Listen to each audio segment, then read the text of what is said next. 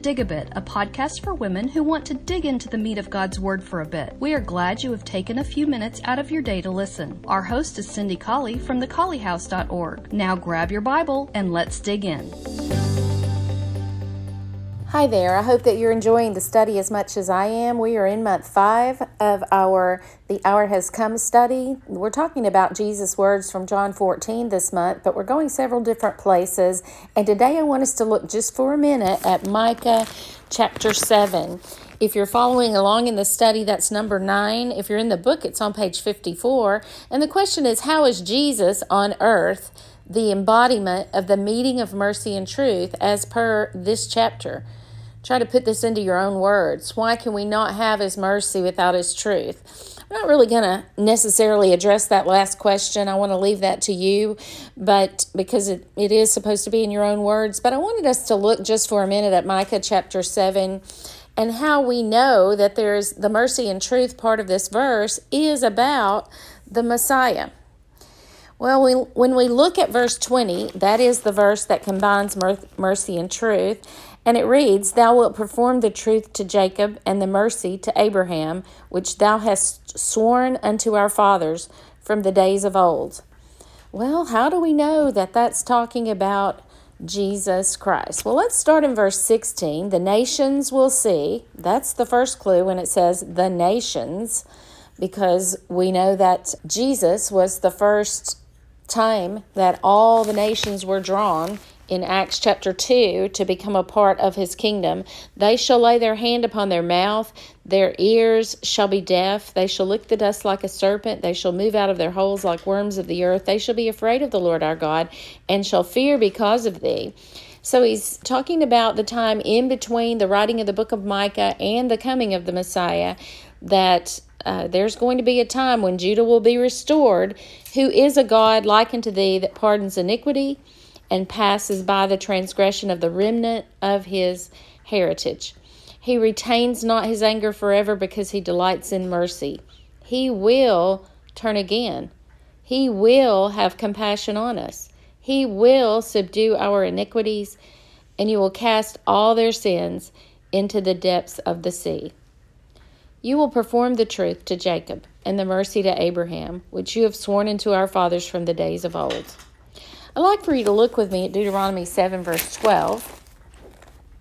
It's reading um, in a context of if then, if you do this, I'm going to reward you. If you don't do this, I'm going to punish you. And verse 12 says, Wherefore it shall come to pass, if you hearken to these judgments and keep and do them, that the Lord your God will keep unto you the covenant and the mercy which he sware to your fathers. And he will love you and bless you and multiply you. He will also bless the fruit of your womb and the fruit of your land, the corn, the wine, all your oil, your cattle, your flocks, in the land which he sware unto thy fathers to give thee. There we have the Canaan land. And you will be blessed above all people. There will not be male or female barren among you or among your cattle. And then he goes on, this is the if then covenant. That covenant was first given to Abraham in Genesis 12.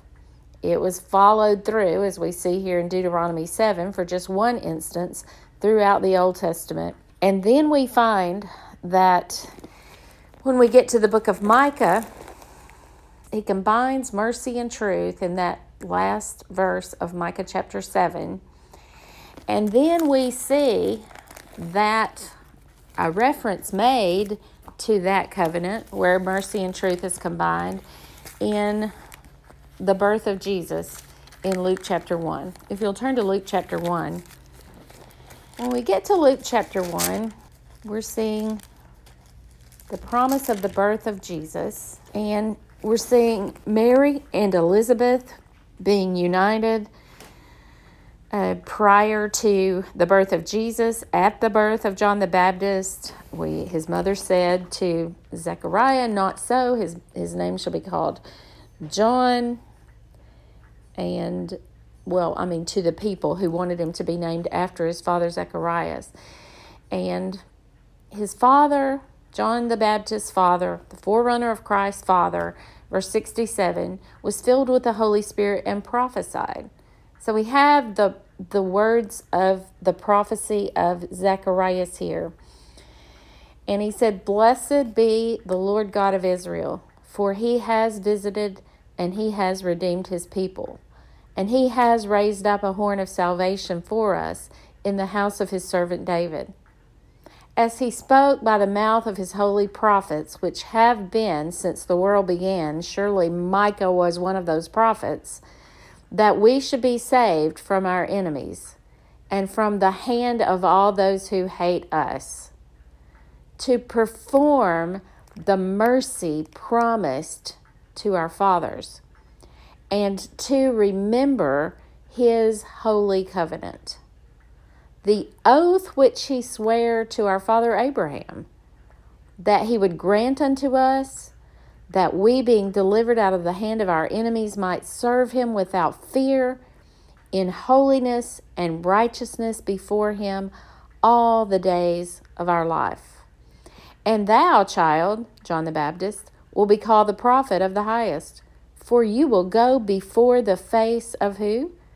The face of the Lord Jesus, to prepare his ways, to give knowledge of salvation to his people by the remission of sins through the tender mercy of our God, whereby the day spring from on high has visited us, to give light to them that sit in darkness and in the shadow of death, to guide our feet into the way of peace. Wow, this is an amazing prophecy coming out of the mouth of the high priest Zacharias when John the Baptist was born, but it is definitely and obviously talking about the Messiah, Jesus Christ.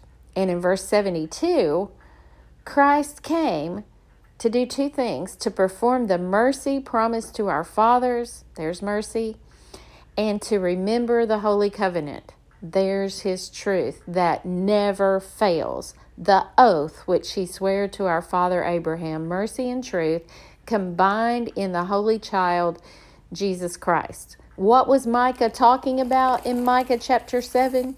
Well, when you combine Micah chapter 7 with Luke chapter 1, and that prophecy of Zacharias, let's just go back there and read it one more time. He will turn again. He will have compassion upon us. He will subdue our iniquities and will cast all our sins in the depths of the sea.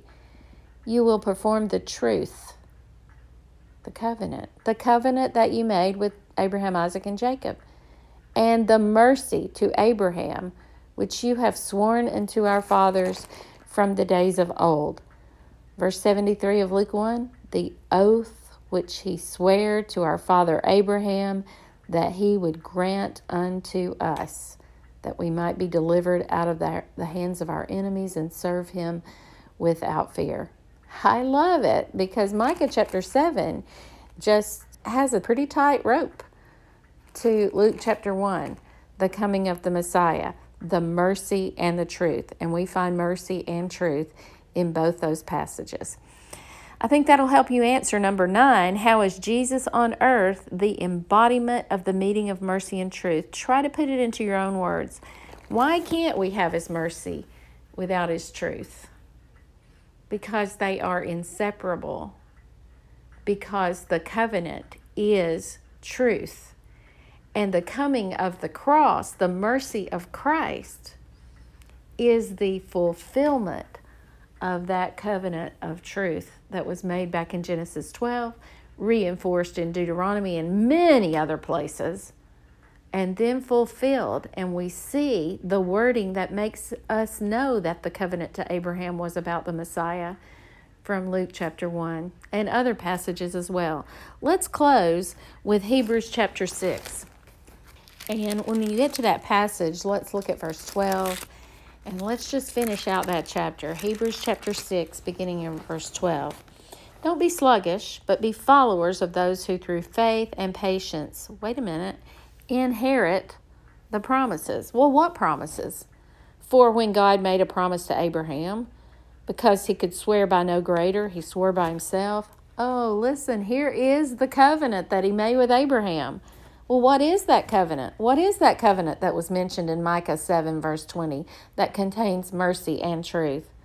Well, verse 14, saying, Surely blessing I will bless you, and multiplying I will multiply you. And so, After he had patiently endured, he obtained the promise.